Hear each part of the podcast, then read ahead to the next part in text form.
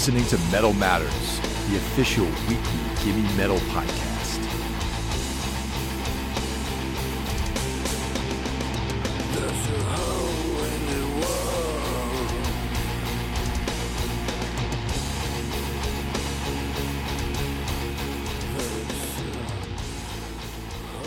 One of the coolest things that I, I like is like when I get messages from people who say that um, they found out about a certain band or a certain record from listening to the show. Like, uh, what comes to mind is that Skin Yard episode. I mean, to me, they're a household name, but I understand that to a lot of other people out there, they might not have never heard of that band. I got a mix of some older bands and some newer bands, and uh, you know, some brand new band, a really brand new band actually, which is cool. And uh, a friend of mine happens to be in that band. So uh, let's start off with that. There's a band called Keverra. They're from LA, and uh, they just put out their first album, self-titled.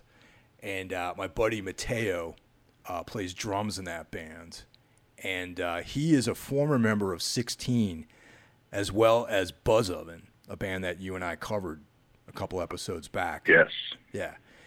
And um, two great bands. Yeah, totally, man. You know, and Bobby uh, Ferry was a guest on this show from 16 uh, a couple episodes back. And uh, they have a new record out, and Mateo's got a new record out with his brand new band, Keverra. And uh, you can check out their record, go directly to Bandcamp, and that's K E V E R R A. And um, yeah, because, you know, it's funny. Uh, I talked about them on Everything Went Black, which is my other podcast, or one of my other podcasts that I do. And uh, I mentioned them, and uh, this dude messaged me and he's like, "How do you spell it?" You know, C A, you know, whatever. I'm like, "Oh yeah, it's uh, should probably spell that out for people so they can find the band."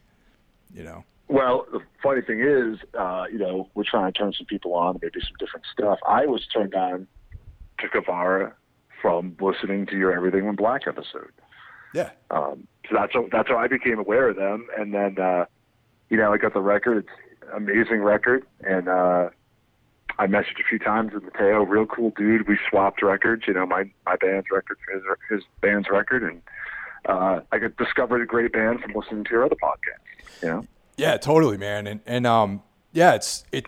When I listened to that record, I thought it would be right up your alley, man, because it's it's like you can hear, you know, strains of like "Today Is the Day" in there. Uh, you can hear, um, like this very unique not it's not really doom, but it's like there's a slow, heavy vibe to the whole record, you know. And, yeah, uh, definitely, it, man. It's something I thought you'd really enjoy, so I'm glad you I'm glad you checked it out. Yeah, I checked it out immediately, man. Really, really great, great record. I you know I hope they do more. Yeah, totally, man. I mean, the cool thing about Mateo is I remember meeting him when um, my, Matooms toured with 16 years and years ago, and uh, he flew out to New York and um, I picked him up at the airport. I think I picked him up at the airport. I'm trying to remember how this actually came. Maybe I met him at the subway. Anyway, we met up after he flew into New York. I never met this guy before. it's just like, you know, him and uh, this dude Eric Larson, who uh, who's in, in ton- he's been in tons of bands. Eric Larson, he was in, you know, like Alabama oh, yeah. Pussy. He was in Avail. He was in massive amounts of bands, and Larson Great. was the guy who drove us on the tour because we didn't have a van. And uh, so I got these two guys. I knew Larson a little bit, but I'd, ne- I'd never met Mateo before. And uh, all three all three of us stayed at my place that night. And I remember we went out to get uh, Mexican food at the late great Pappasito's in Greenpoint, Brooklyn. Uh, now it's uh, completely shut, closed, and uh, this restaurant that I don't like uh, took it over. So I'm not going to talk about that. But uh, don't give them a plug. I won't give them a plug. But uh, yeah.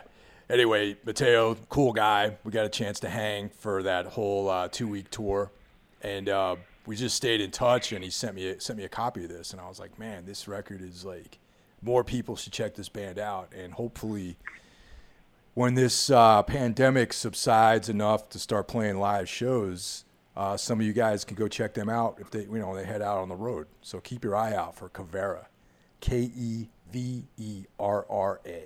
So my first pick, I'm gonna I'm gonna go back to an old band band called Engine Kid from Seattle, Washington.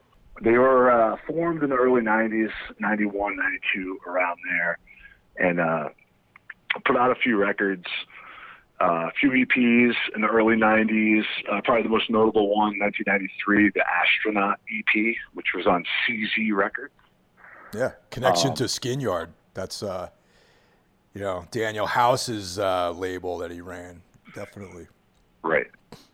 Um, all the dots connect here on these episodes. Yeah. You know, so some way, somehow, they all connect. There's a pattern. There's this pattern connecting everything. Uh, there's another pattern with this band. Around their 1993 uh, debut album, Bear Catching Fish, uh, also on CZ Records. That was the first time I got to see the band live. Uh, they were doing a U.S. tour with uh, a band called the Caspar Brötzmann Massacre. Um, another band who should probably be on this list. Actually, now that I think about it. But the other dot we're connecting here is I seen them two nights in a row on that tour. The first night was in Providence, Rhode Island. The second night was in Boston, uh, Massachusetts, at the Middle East Club, which we talk about a lot on these episodes. Um, and I met some guy that night that was playing guitar in that opening band on that show. You know who that guy is? Aaron Turner. No, it'd be you. Oh yeah. that was my first introduction to Michael Hill and playing guitar in the band Otis, which was the opening band on that bill. Do you remember that show? I do because I, I'm a huge Caspar Brötzmann fan, and um, it's funny because around that I still have the shirt that I bought at that show. Actually, I got Oh, this uh, really cool long sleeve Caspar Brötzmann Massacre shirt, and uh, you know at the time, as you could probably tell from the band that you saw me playing, uh, I was uh, re- you know big into Helmet at the time, and uh, Page I could Hamilton. sense a little helmet there. Yeah, Page Hamilton, you know, I mean, Caspar Brötzmann and Page Hamilton actually went on to do a solo record or a, uh compil- you know, collaborative record together. And uh, I have that. Yeah. yeah, it's cool. And I remember he Yeah. was like uh, extolling the Caspar Brötzmann massacre, and I'm like, oh, well, you know, Page Hamilton, you know, really big fan of Helmet. Let me check out Caspar Brötzmann. And dude, it's it was it went way beyond anything I expected as far as um, you know how how awesome it was. And uh, so when when the um, offer came around for us to open that show, I was like, hell yeah, definitely. You know, not only will I get a chance to, you know, my, and the the band that the band Otis I, I was in had only really been around for, I don't know, probably a, you know, less than a year at that time, maybe six months. So it was a good show for us to do, and uh, I'm like, yeah, I get to play live. You know, I get to see a band that I'm really interested in, and uh, it was it was pretty awesome. I got to say though, I, I wasn't really that uh that into Engine Kid. You know, I'm not a big fan of them, but you know, Yeah, I yeah, I know we've we've discussed this before. Um, which is it's odd to me, but hey, man, everyone's got their you know their own take on things. Uh, I actually, it's funny. I went to both of those shows because I was already a huge Engine Kid fan, Mhm. and discovering I didn't even know Caspar Brötzmann was, and you know, leaving both those shows with my jaw on the floor, I became an instant huge fan of them as well.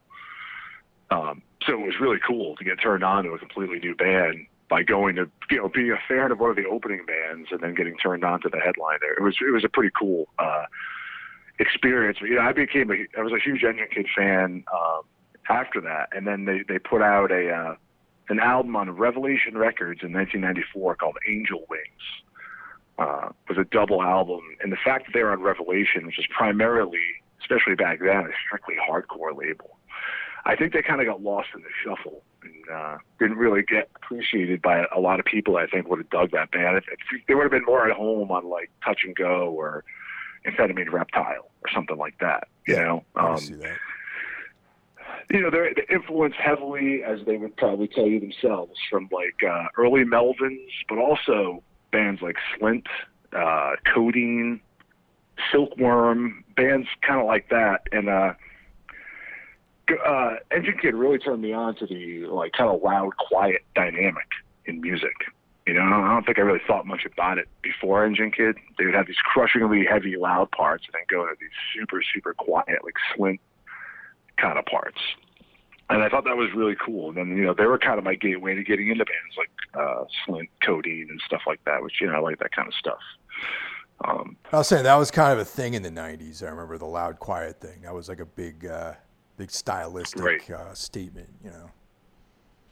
Yeah, yeah, they were kind of my gateway to that, though. I wasn't really familiar with like that dynamic so much before I got into Engine Kid. You know.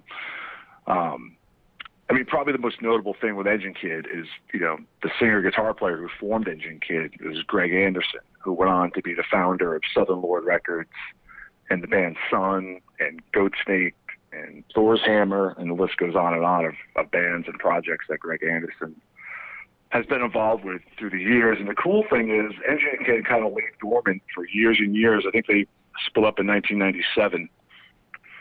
And just recently, uh, a Bandcamp page has gone up for Engine Kid, and it has uh, both their full length albums uh, remastered on there for uh, pay what you want. You know, so in other words, you can get them for free, or you can you throw them a few bucks. You know, and I think they donate the money to some good causes. But both the remastered jobs sound incredible. Uh, if anyone was a fan of them and has those original recordings, this is a definite improvement. And if you've never heard of Engine Kid, and you like heavy, weird, noisy music, go to their Bandcamp page and, and check them out. Maybe I should revisit them. You know, I don't know. Uh, yeah, I think it's weird you don't like it, but like, hey, man. Well, all right, all right, know, hold on a second. Hold on. Slow, slow down there, guy. I didn't say I didn't like it. I just said I wasn't the biggest fan of the band. Like I was like, it's not like I don't like any. I don't like if you put them on, I wouldn't be like, oh, this sucks. No, I not by any stretch of the imagination do I think they're a bad band. It's just something that right. I never really go to, and I don't like. I, I have Angel Wings, but I never listen to it because I'm just like, eh, you know, it doesn't really grab me. But I think uh, Thor's Hammer is probably the best thing that uh, Greg Anderson's done. You know, in my opinion, I love the Thor's Hammer stuff. Me too. I mean, I'm a big fan of everything he's pretty much done. You know, uh, I love Goatsnake. I'm a big Goatsnake fan. Um, I'm a Sun. I'm a huge Sun fan, although I, I enjoy them more live than recorded. You know, it's not something I throw on very often, but uh, their shows are, are are a trip. They're fun to go to. It's a whole different thing, and they've evolved so much over the years. Um, yeah, you should revisit uh, Engine Kid, man. I think you, I think you might dig it more than more than you think you do. You know. You know, it's funny. Uh, it's, after you and I were driving back and forth to New Jersey, all that you know, the for band practice, you know, I kind of you you would play Sun in the in the car, and I'm like, uh, kind of came around to them because that was another band that I just was like, I never really took them that seriously until uh, I really dug into some of their records, and now I actually listen to Sun quite a bit. Oh, cool, man. I mean, I know that I'm in the good. minority of people I know everyone worships that band, but I now I actually like them, and I'm kind of excited about at some point in my in the the dim future uh, being, being able to see them. Maybe you know, so we'll see. Yeah, to me, it's all about the live show. with them I've seen them a lot, and every time I've seen them, they've gotten better. And the show has gotten better. The presentation's gotten better. Um, it's just evolved into this really, really cool thing. You know, it's kind of more than just like a live rock show. It's like this, it's like a whole vibe. You know, I don't know. I'm, I'm a big fan of them. Yeah. That's cool. Um, yeah, man, Engine Kid. I hope they. I hope this leads to something more. And there's more material out there that they could remaster and re-release. There's a bunch of singles they did, and uh, I think there's some other release material. Who knows? Maybe they'll. Maybe they would play live when bands can play live again someday. Uh, but yeah, man, definitely one of my favorites. Uh, Angel Wings has been a favorite record of mine, maybe even a top ten record of mine wow. all time. Huh. Yeah, that's how uh, strongly I feel about Engine Kid. uh, so yeah, man. But they got a new you know, new Bandcamp page with those two full lengths. Uh, really, you can just check them out for free. You don't have to buy anything, but they're great. So, what do you got? Well, now that you got me thinking, uh, I want to mention Caspar Brötzmann Massacre because that's a band that uh, it might be like they're they're very left of center, you know, and it's not like the kind of music you put on, you know, when you're getting pumped up to go out on a Friday night and stuff. You know what I mean? It's it's something that's uh, it's like thinking man's music, I guess, you know. And Caspar Brötzmann is the son of uh, jazz saxophone player Peter Brötzmann and um, Right. who also has like a, a huge discography of material out there. This avant-garde jazz music. So, you know, Casper has that approach to rock music, and the uh, the best. It's like I guess if um, to make draw comparisons, I I would say that Caspar Brötzmann Massacre reminds me of if Jimi Hendrix was in the Swans. Perfect. Yeah. That's exactly how I would describe it. Yeah, man. I it's funny like because you know, he has these wild you know, explorations on the guitar and then there but there's also this like ex- very oppressive like kind of slower vibe to the music. You know, it's very repetitive. Yeah. It's like a pounding, like a like a grinding. It's not industrial, but it has that kind of like more early era Swans feel, I guess. You know. Um, Yeah. yeah, it's very very primitive, and the guitar is just wild, and it's it's heavy, but maybe not in the traditional sense people think of heavy. Um, it's pretty it's pretty amazing. I mean, we definitely should have probably included them. And one more tie back to Engine Kid and Greg Anderson and all that. Besides that tour, you know, where we got introduced on. Uh, is just recently Southern Lord reissued the whole Caspar Brötzmann Massacre catalog on Really? vinyl and CD. I had Yeah. no idea about that. That's awesome. Dude, I got yeah, all five full lengths have been remastered for on, on vinyl and CD. I have four of the five. I just gotta get the last one. Oh man. Yeah. Wow. Okay. That's cool. I, Yep. That's news to me, man. That's great. Yeah, absolutely. I revisited those records for the first time in years because I never had great copies or I don't have originals of those. They're hard to find, but you know, so Southern Lord stepped up and reissued all five of them, man. So they're out there. They're available now. They're must-have records, I think. There's an older band that I want to call up here. It's called Red Harvest. Have you ever heard of them? I've heard, you know, I heard of them, sure, but I am not that familiar with them. You know, it's funny because there's that name comes up every now and then, and uh, you know, people. A lot of people have heard of Red Harvest, but are like, I, I they couldn't name a song or a record, right? So, Red Harvest is uh, they they formed like back in 1989, and they're from Oslo, Norway. And according to uh, some of the information that's out there, they're still active, even though they haven't put a record out in like 13 years. But uh, I read this Okay. interview where they were saying like, well, you know, we don't have any reason to break up, you know, so we're gonna stay, stay a band, and maybe we'll put out a new record, maybe we won't. So I like that. I, I like that vibe actually. You know, I should have taken that advice about 19 different times in my life. but uh, it, they're interesting because because they started out like so long ago in the '80s. Their first couple of things have this like like thrash. They're a thrash metal band.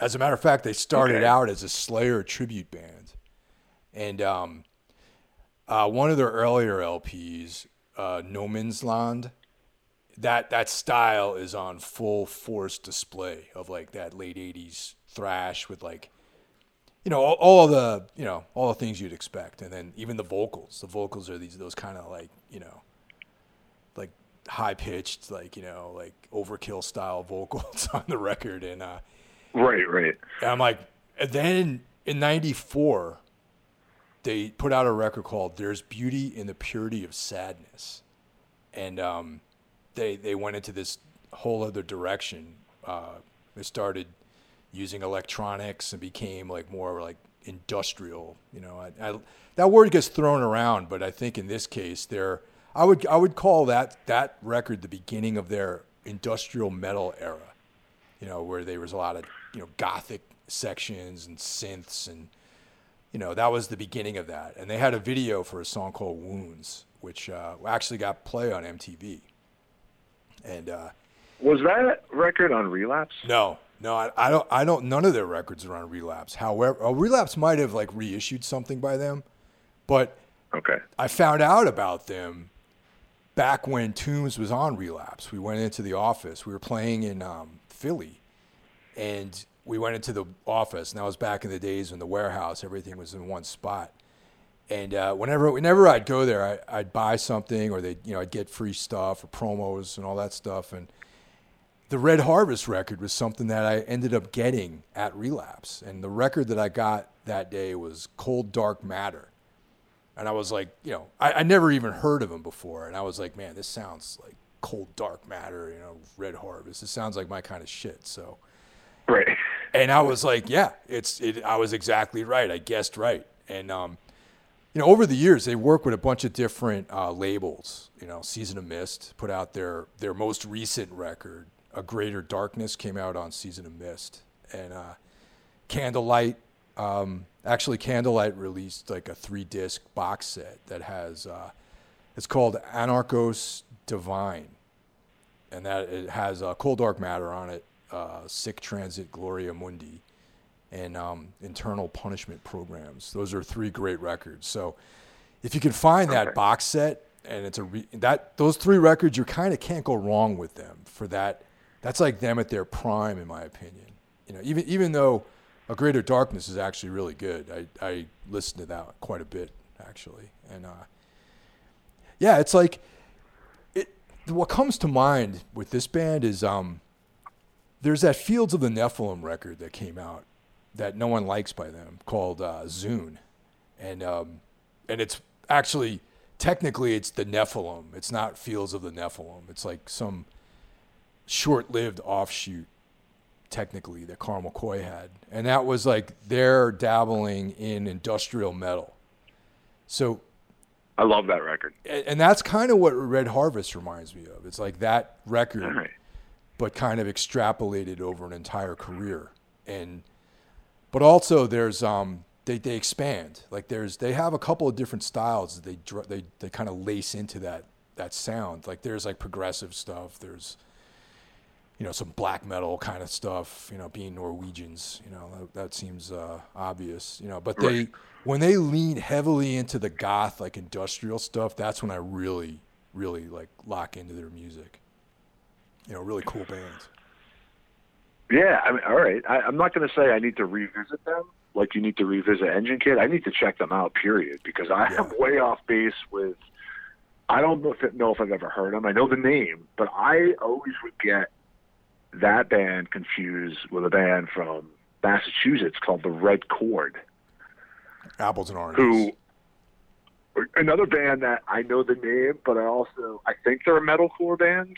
I don't even know what the Red Chord sounds like. I just assume they're a metalcore band. I could be completely wrong, and I apologize if I am. Yeah, no, they're great, and uh, they got a lot of records, and also uh, they've been around for for a minute. You know, it's like they started out completely different. It's like actually all their stuff is on Apple Music except for that first record, and they, they probably were Okay. like, well, you know, we don't. This is not how we want people to think of us. So, I mean, it's cool. Right, It's just not very. It's like you can tell it's the um, you know, the the early beginnings of a band that are just sort of playing a style, and especially knowing that they were a Slayer tribute band. You know. Sure, sure. Um, all right, I got to do my homework on uh, Red Harvest. I was way off base on that.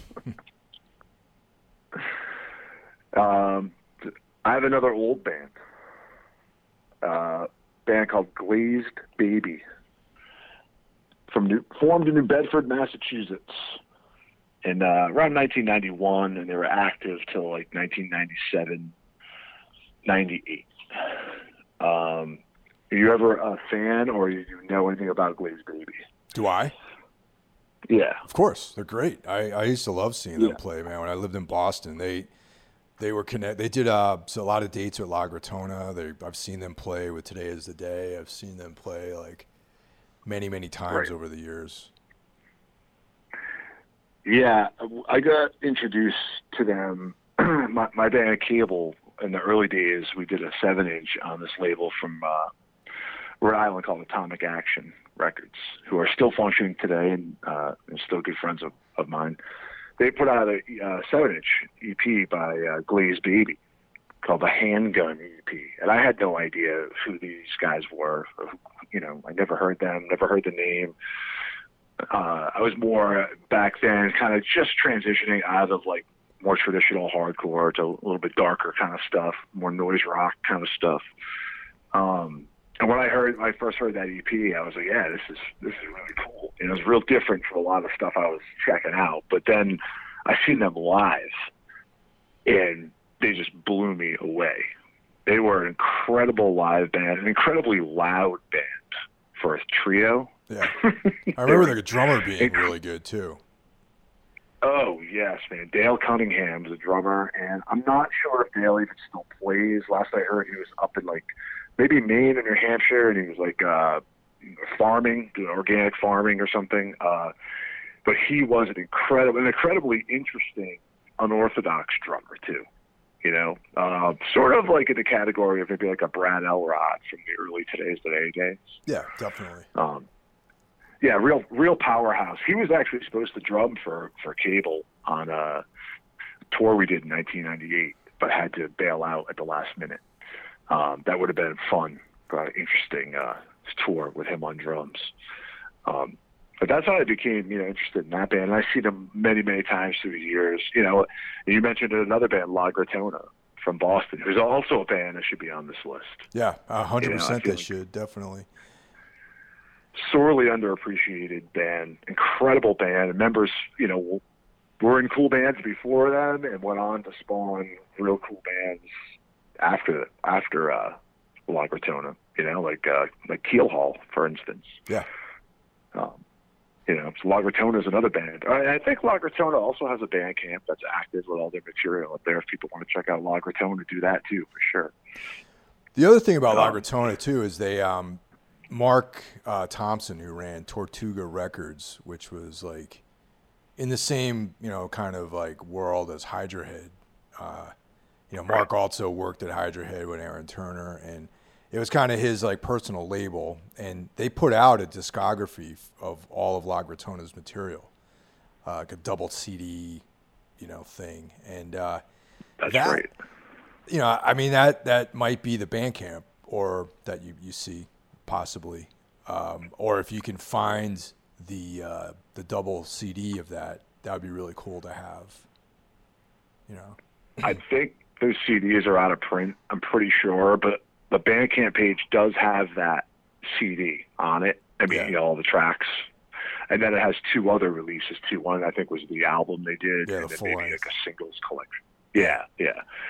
Um, so all that material is up on the La Gritona Bandcamp. I don't think the CDs are available anymore, but I could be wrong. You might, you might find some out there somewhere. But that's a great collect. That collection has everything on it, yeah. I believe, right? Except for the LP, obviously. Yeah. But uh, but yeah, there's um, that's something that you're just gonna have to find somewhere. Like if you're out at a record store, it might show up, you know. And uh, I actually wrote the liner notes for it too, which is. Uh, oh, you did? No yeah. kidding. Cool. Cool. Yeah. You know, I was um, really good friends with those guys too. Well, you know, most of them. Yeah, yeah. I know. I know that. I know you're a lot more knowledgeable too about them than, than I am. I never got to see them live, which I regret. Oh man, big time, dude. Yeah. That. what's interesting about them is they um there was a band called Suicide King that was before La Gritona. That was um technically. I mean, technically it was I don't know. It's really weird how this this band kind of came out of the the genesis, like the amalgamation of three fairly popular local Boston bands, uh, Eye for an Eye, and right. um, Slaughter Shack, and Wrecking Crew. It was like right. those three bands. The members were in different, you know. Colin, the singer, was in this band called Slaughter Shack, which is a band that's like way ahead of its time. Like they they were like I, I the conversations out there actually that White Zombie actually ripped off uh, Slaughter Shack, and um, oh, interesting. Yeah, okay. yeah, because not not so much what people know White Zombie as, but there is a whole career, not career, but a few year period where White Zombie in the beginning were not what they are were thought of later on in the 90s. They were this kind of more evil sounding, like doom, noise, heavy metal kind of thing. And um, they have a record called Make Them Die Slowly. And uh, right. this kid that I went to high school with actually played guitar on that record. And I remember running into oh, him really? one day, and he was, I'm like, oh, what are you up to, man? He had like mad, like long hair and fucking big sneakers and shit. He's like, "Oh, I'm playing in this band called White Zombie." I'm like, "Oh, right on. Sounds cool, you know."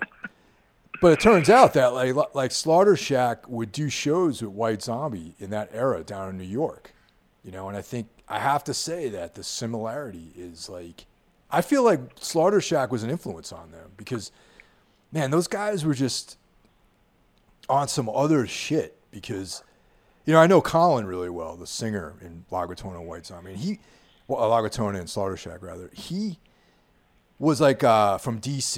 He was like into like really artsy shit. You know, he went to art school and, you know, his approach wasn't like a heavy metal approach.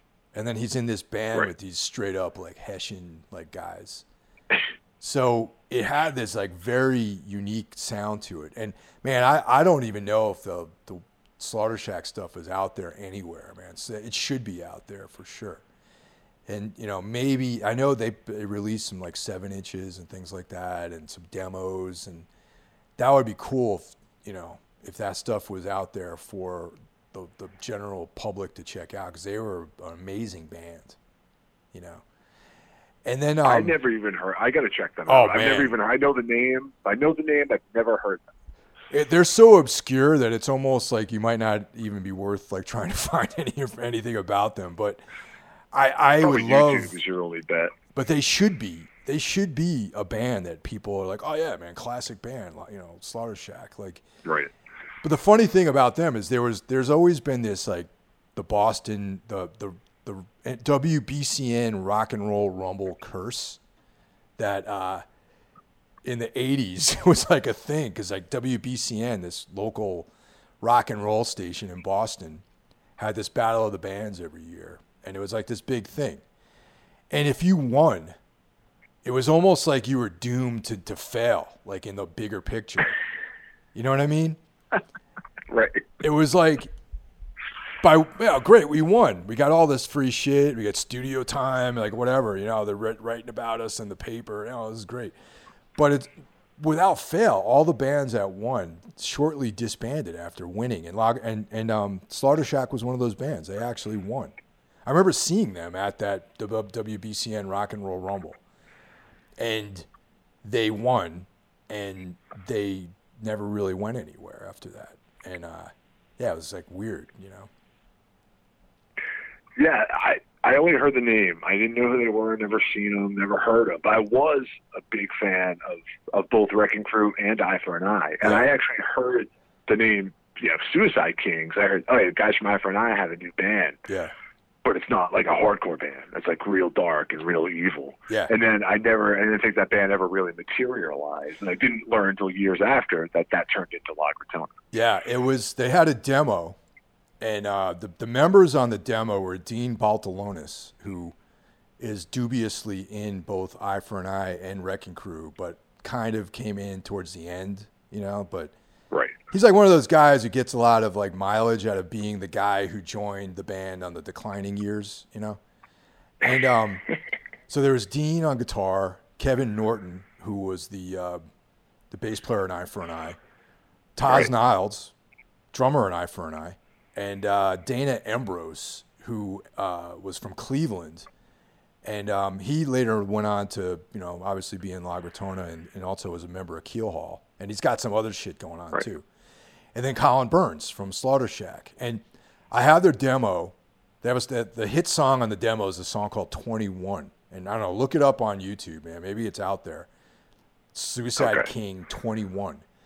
And then uh, that I saw them play once and I was like, this band's blowing my mind. It's like the fucking, and then I realized it was the same guy from uh, from uh, from Slaughter Shack, but he looked way different. Like in Slaughter Shack, he had this like kind of long like Axl Rose hair, and he kind of had that like look, you know, and like real real heavy metal kind of look. And then in uh, in Log in Suicide King slash La Gritona, he had just like short hair, like crew cut, you know, like very Rollins, like very like no shirt, you know, shorts kind of thing. And the band had that kind of like the band really was, and this applies to La Gritona, was like a noise rock Rollins band, really. You know, Sounds good to me. That's how I would describe them, you know. And it was like very much like that kind of thing. And then La Gritona was like just like unstoppable live. And one of the things about them was that they had that like that that vibe, this like dangerous kind of thing going on. And the music was like incredibly well played and drew from all these different angles. You know, like I said, Rollins band. I know all those guys are fans of that. You know, Rollins band. Um, and then uh, you know stuff like Unsane and the Jesus Lizard and the Birthday Party and and I know after becoming really good friends with Taz, the drummer, he was like a huge like hip hop fan. So there was there would be these like little like kind of urban beats in the songs too. You know, these kind of like like almost like funky beats, which in the 90s was like kind of a thing because if you think about you know, Low Self Opinion by the Rollins band, there's like a funk groove in that song, you know. Sure, so, yeah. So yeah. that, that's my like reflection on La Gritona, man. They're amazing band. Well, see, that's why I wanted to bring up. As soon as we mentioned La Gritona, I knew we were just going to go off about La Gritona. So they are on the list. You know. yeah. No, totally. we just man. we just made our own, carved in our own segment for La Gritona. Yeah. No, it's sick, man. They're great, and uh, you know, like I said, they, you know, people kind of missed the boat on them because like, they came at a really weird time too, and it's like, right, tying it into Dead Guy too, because I mean if they had came a couple years later when Dead Guy had released, because there was that year, I felt like there was a year when really noisy, abrasive stuff was like really stylish, you know? You know, like when the Dead Guy uh, fixation record came out, that kicked off right. this whole thing for like, that lasted for like 18 months where people were into like that style of music. Like, you would see Dead Guy and there'd be like 100 people there, you know? Yeah, right, right if La Gritona had been around at that point, they would have been a band that people cite as as an influence. You know what I mean?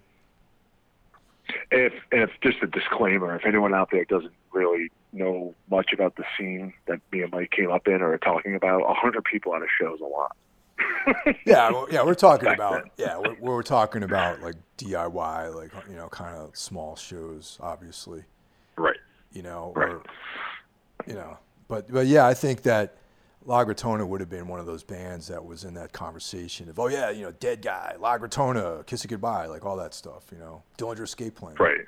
Uh, you know, to bring it back to Glazed Baby, I mean, even with a name like Glazed Baby, like you're kind of alienating people right away. You know, people probably have their preconceived notions of what it is, but uh, I think Glazed Baby was just a completely original. Like, you know, they definitely had the noise rock thing going on for sure. I mean, if you had to throw a label on it, I guess you'd throw that on it.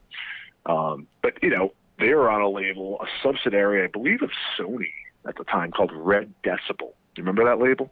Yeah, I know the guy who ran it actually, and uh, it was. I don't know if I think yeah for like because of season season to risk, they got something going on with us uh, with like a big label like that because Season to Risk was on right. Red Decibel.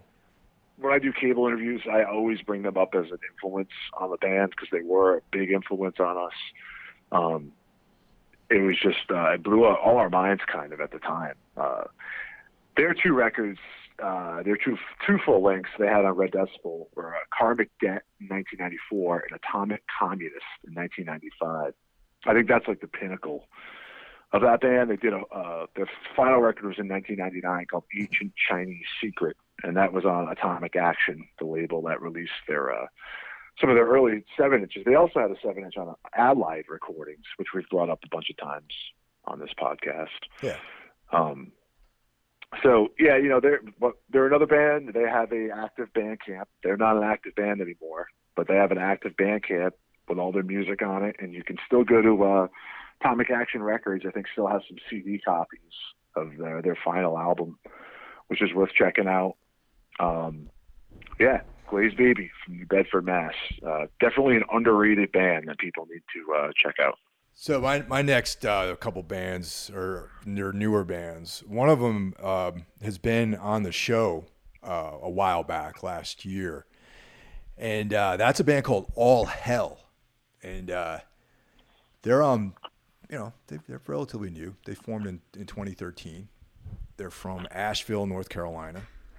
And if I were to describe them for those of you out there who are not familiar with these guys, they would be Venom, Samhain, Misfits, uh, just that sleazy black metal kind of sound, you know, like very punk sounding black metal with Right. uh, a heavy lean into horror and the occult.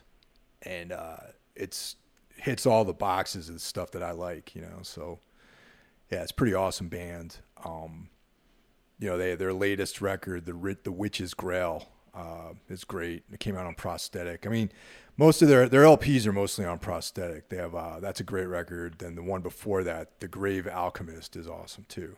And um, yeah, I would definitely uh, check them out. Um, also, you can listen to the interview um, that I did with the, with the, the entire band. Actually, uh, they were playing in Brooklyn. They were on tour at Ringworm, which is a great. That's a that's all. It was a great show, by the way. It was like Ringworm and all hell, and uh, Yeah, cool. got a chance to catch up with those guys and just talk about horror movies and all that kind of cool stuff. You know what I mean? Yeah. Uh, did you just say they're from North Carolina? Yeah, Asheville. Yeah. And you guys didn't Tombs play with them uh, some days in the South or something? That's how you met those guys, right? Or am I wrong about that? No, no, we did. Yes, uh, I failed to mention that, but uh, yeah, we played um, a string of dates with them. Uh, one of them was in Asheville, and uh, one of them, the whole, it was the the dates were set up around uh, this festival down in in Atlanta that we were we both played, and it had some connection to uh, the Satanic Temple down there, and uh, yeah, after after our set, there was this like black mass and all this kind of stuff. It was uh, it was uh, very interesting. Yeah, I thought I remember you bringing up that you had played with that band on that run of shows, and that they're you know, they were really cool, really good guys and stuff. And uh, I thought uh, there was a connection there. Um, and you said they're on prosthetic, right? So that stuff's pretty easy to come by. Yeah, I hope to do more dates with them at some point. And yes, they are on prosthetic, and that's a big, pretty big label. So you can find that stuff pretty much anywhere. Yeah, yeah, cool, cool. Um, I got, uh, guess what? I got another old band, Mike. Oh yeah, I seem to be heavy on the old bands here. Uh, the band Craw from Cleveland, Ohio. Uh, active from 1990 to around 2002. Uh, sadly, not active anymore, although they played a few reunion shows maybe four years ago or so. Um, I know you went to the one in New York. yeah, it was, it was cool. Uh, and it's also a tie-in to uh, not this show, but your other podcast, Everything Went Black. I believe you had uh, the guy on there, Hank Shteamer, Oh, yeah. who was Mhm. responsible for doing the reissues for them. Correct? That's a valiant undertaking, man. Because uh, you know, Craw, Yeah. though, though a great band, is very obscure, and um, Yes. it's not. It's not. You have to have more than an entry level uh, knowledge of music to really get into that band. And um, yeah, but Hank released their full discography on vinyl, like this incredible like box set. And I had him and uh, and Dave from the band actually um, on the show on Everything Went Black, like you know, how like five six years ago at this point, maybe even longer than that. And uh, yeah, it was like right before that show, and um, yeah, they're they're they're in that same vibe as like you know Glazed Baby, La Gritona. You know, Craw would be in that same Right. sort of thing, and and uh, Will Scharf um, also was the second drummer in Craw, and he went on to form Keelhaul later on. And Will also played in Unsane briefly too. Right. Um, yeah, just an incredibly underappreciated. I mean, probably of all the bands, uh, I've, at least I've mentioned so far, to me, Craw's the most underappreciated band. Uh, they're just so incredible. Uh, the music is so like, I mean, you know, it has that noise rock kind of vibe, like we've been talking about. But the musicianship in the band and the songwriting uh, is so is so out there. it's so insane. It's like it's hard to explain to people, and I can see why it's hard for people to wrap their heads around. You know, it's not like this accessible music uh, you really got to think about it a little bit and kind of take it in. My introdu- introduction to them was the the 1994 album Lost Nation Road, which came out on Choke Records. Once again, one of those labels. You know, I, I, I just don't know anything about that label. Choke Records, like. I don't know much about it, like what they put out besides Craw. I'm not really aware of, you know. Um, but not only was that my introduction to the band Craw, but that was also my introduction to the artwork of Derek Hess. Oh yeah, mm-hmm. uh, which I always make an automatic connection to Craw and seeing all those posters he did back in the day. Craw was on a lot of those posters, you know. Um, I have one hanging in my hall upstairs with uh, Isis. Uh, I believe it's Isis Craw and uh, some band called Anodyne. Yeah, I don't think we played that show though. We didn't play that show. didn't? no, we didn't. We. well, dude, you got a cool Hess poster out. Yeah, I know, man. It sucks. There was some um, extenuating circumstances that prevented us from being on that bill, and uh, that was a real drag. But yeah, Derek Hess. I, I just bet. think of Cleveland when I think of him, man. I think about Cleveland music scene. Yeah. You know. Totally, totally. When I, when I think of Hess and Craw, I think. I mean, when I think of Cleveland, I think of Craw and I think of Derek Hess. You know, I don't, I don't think of the Rock and Roll Hall of Fame or fucking any of that shit, man. I, that's who I think of, man. Craw and Derek Hess is just embodies Cleveland to me. Um, and when Cable was out there in 2000, 2000, we we got to play with Craw. Like it might have been one of their final shows before those reunion shows. Um, they played as a four piece. Um, and one of the things with with Craw, uh, yeah, they're on a lot of these weird labels, Choke Records, and then in 1997, Map Monitor Surge came out, uh, Cambodia Recordings. Yeah, that's uh, again, Chris. Chris from uh, Keelhaul's label, Cambodia. Okay, all right, yes, but very small, obscure label, you know. I, but when their final album came out, 2002, Bo- Bodies for Strontium 90, that was released on Hydra Head Records when Hydra Head was kind of king of the mountain, you know. And I thought now, now is Craw's going to get their day in the sun, man. Like the, the shit's going to come out on Hydra Head. People are going to be blown away by this band, and just you know, it was going to be straight to the top for them. But it, people still didn't get it, you know. yeah, because like like we were saying before, though, it's like that that era, that window of time passed by the time that record came out. You know what I mean? It was like uh, you yeah, know, I just figured style the was- exposure. yeah. A, a band that I, that's active right now that you can go out and buy records from and are still out there playing shows is uh, this band called Atriarch, which is um, yes. another band that is like they're on relapse, so you can get their stuff anywhere, and um, Right. you know, and they they don't necessarily get the you know the attention that say Pig Destroyer gets. You know what I mean? Like as far as like Right. uh, name recognition. However, I think they're great. They're like one of my favorite fucking bands on the label that's active right now, and um, you know they're from Portland. Uh, the Max, the drummer, was in Final Conflict as well as a bunch of other bands like from that you know Southern, Southern California like you know world. Um, Right.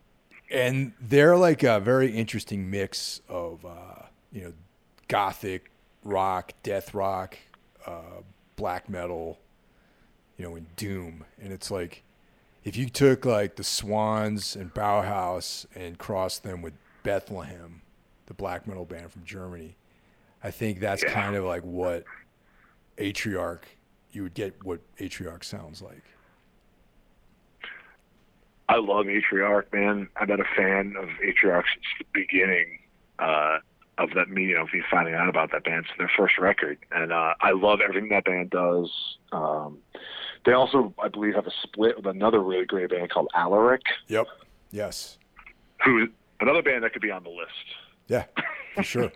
yeah, they. That's uh, the guy from uh, um, the singer in that band was in Dead and Gone, which is another great band. That's you know they're they they disbanded a, a while back at this point, but uh, Incredible band.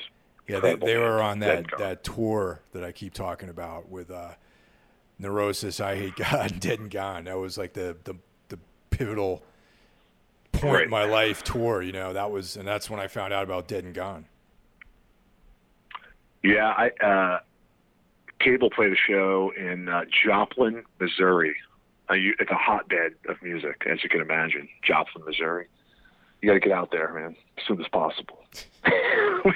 we, played a show in 1996 uh, out there with Dead and Gone. Didn't know who they were, knew nothing about them. They were the headliner. We played right before them, and they blew us all away. They were absolutely incredible. They were touring for their first album, TV Baby Mm-hmm. on Prank Records, and uh, I've been a major Dead and Gone fan ever since. I would say there's two records for, for Atriarch. That's um, Forever the End, and uh, there's a song on there called Shadows. That's really cool, and um, that to me encapsulates the band in its in its entirety. Really, is that one song? It's like everything kind of springs from that. And then um, their most recent record, uh, "Dead as Truth," is pretty awesome, and that's all all available on Relapse. Now, have they ever been to the East Coast? I know you've had uh, them on. I think it was on the Everything Went Black yeah, show. I I don't think Lenny, it was on, Lenny on on as a guest, yeah. But um, no, they haven't actually. Well, actually, no. Whoa, hold on, hold on one second there, Jack. Yes, they toured. They were. They've been to the East Coast once, and um, there's actually um, a video of them performing live at uh, at St. Vitus Bar, and uh, Scott Kelly's son is playing bass for them. I remember that connection. All right. So, were you on? Why were you not at that show? Were you on tour? I was on tour, because I missed yeah. them. I think they played a show in Providence, Rhode Island, as well, which is you know a lot closer for me. And I didn't go either, but I I I thought I remember hearing about that. I, I don't know why I didn't go. I, I probably was out of town too. Um, but that's a band. I know you've been. There's been talk of. Uh, you think you guys talk about it on the podcast? We Uh, always talk about touring together. Yeah. it's just like never fucking That happens. needs to happen, dude. Yeah, That I, I think it would be, That'd be great. a lot of fun to do that, and uh, I got a lot of respect for those guys because they, yeah, they just they just do their thing, man, and their thing. You, they're a band like, you know, you know, it's them. Like you can't. That that's that's the thing, and it's a very hard thing to do, creatively, is to have craft like your own sound, and it's like. I feel like they have. I feel like no one really sounds the way they do. I feel like Lenny's got a, a very unique voice, and they actually have had a couple of lineup changes over the years too. But it's it still sounds this like the band, you know, and uh, Yeah. Um, yeah, it's good. It's definitely original, man. It's a perfect melding of like that death rock, kind of a little bit of doom in there, a little bit of black metal in there, man. It's really dark, really moody, really great stuff. yeah, we got a chance to um when they were recording that last, the one that Dead as Truth, when that when they were recording that, I actually was in the was in the studio to hang with those guys for a minute because um we uh it was on the tour we did with um Darkest Hour and we were in San Francisco and uh, that's where they were recording and uh we, we, you know, we were in town early, so we just swung by and hung out with those guys. And uh, I listened to some of the early tracks, some of the basic tracks for Dead as Truth, and I was like, man, I can't wait for this record to be finished. And it was great. Yeah, yeah. Uh, they they should be due for another record, hopefully. I think Yeah. that came out a while ago. Yeah, it came out. Yeah, it's been a minute since that record came out. You know, I picked that up from talking to Kevin Sharp when uh, I was asking him when I was in the interview with Kevin Sharp. I was asking him like uh, about the the artwork because he does all the artwork for that for you know Venomous Concept and all that. And Yeah. he's like, well, you know, I actually made the, made the artwork a while ago, and I'm like, how long ago? You know, because it's it's very relevant. Like the whole concept of that new album. It's like, you know, a minute ago, and I'm like, how long ago? A minute. Like he wouldn't fucking tell me. it's like it's always just it was, you know, we did that a minute ago, and I was like, all right, I'll, I'll leave it at that, I guess. That was a good interview. I just listened to that. That went way better than I thought it was going to go, man. I, I not like nothing on anybody, but you know, sometimes we got to talk on the phone. It's weird, so it's and I don't really know him Right. at all, so uh, you know, it can go one or two ways, and it went really well. I thought. So that's uh, that's it, man. That's all we got. But yeah, thanks, uh, Randy, for contributing your uh, take on this effort we put forth this week. yeah, man. And um, yeah, thanks for listening, everyone. Take care.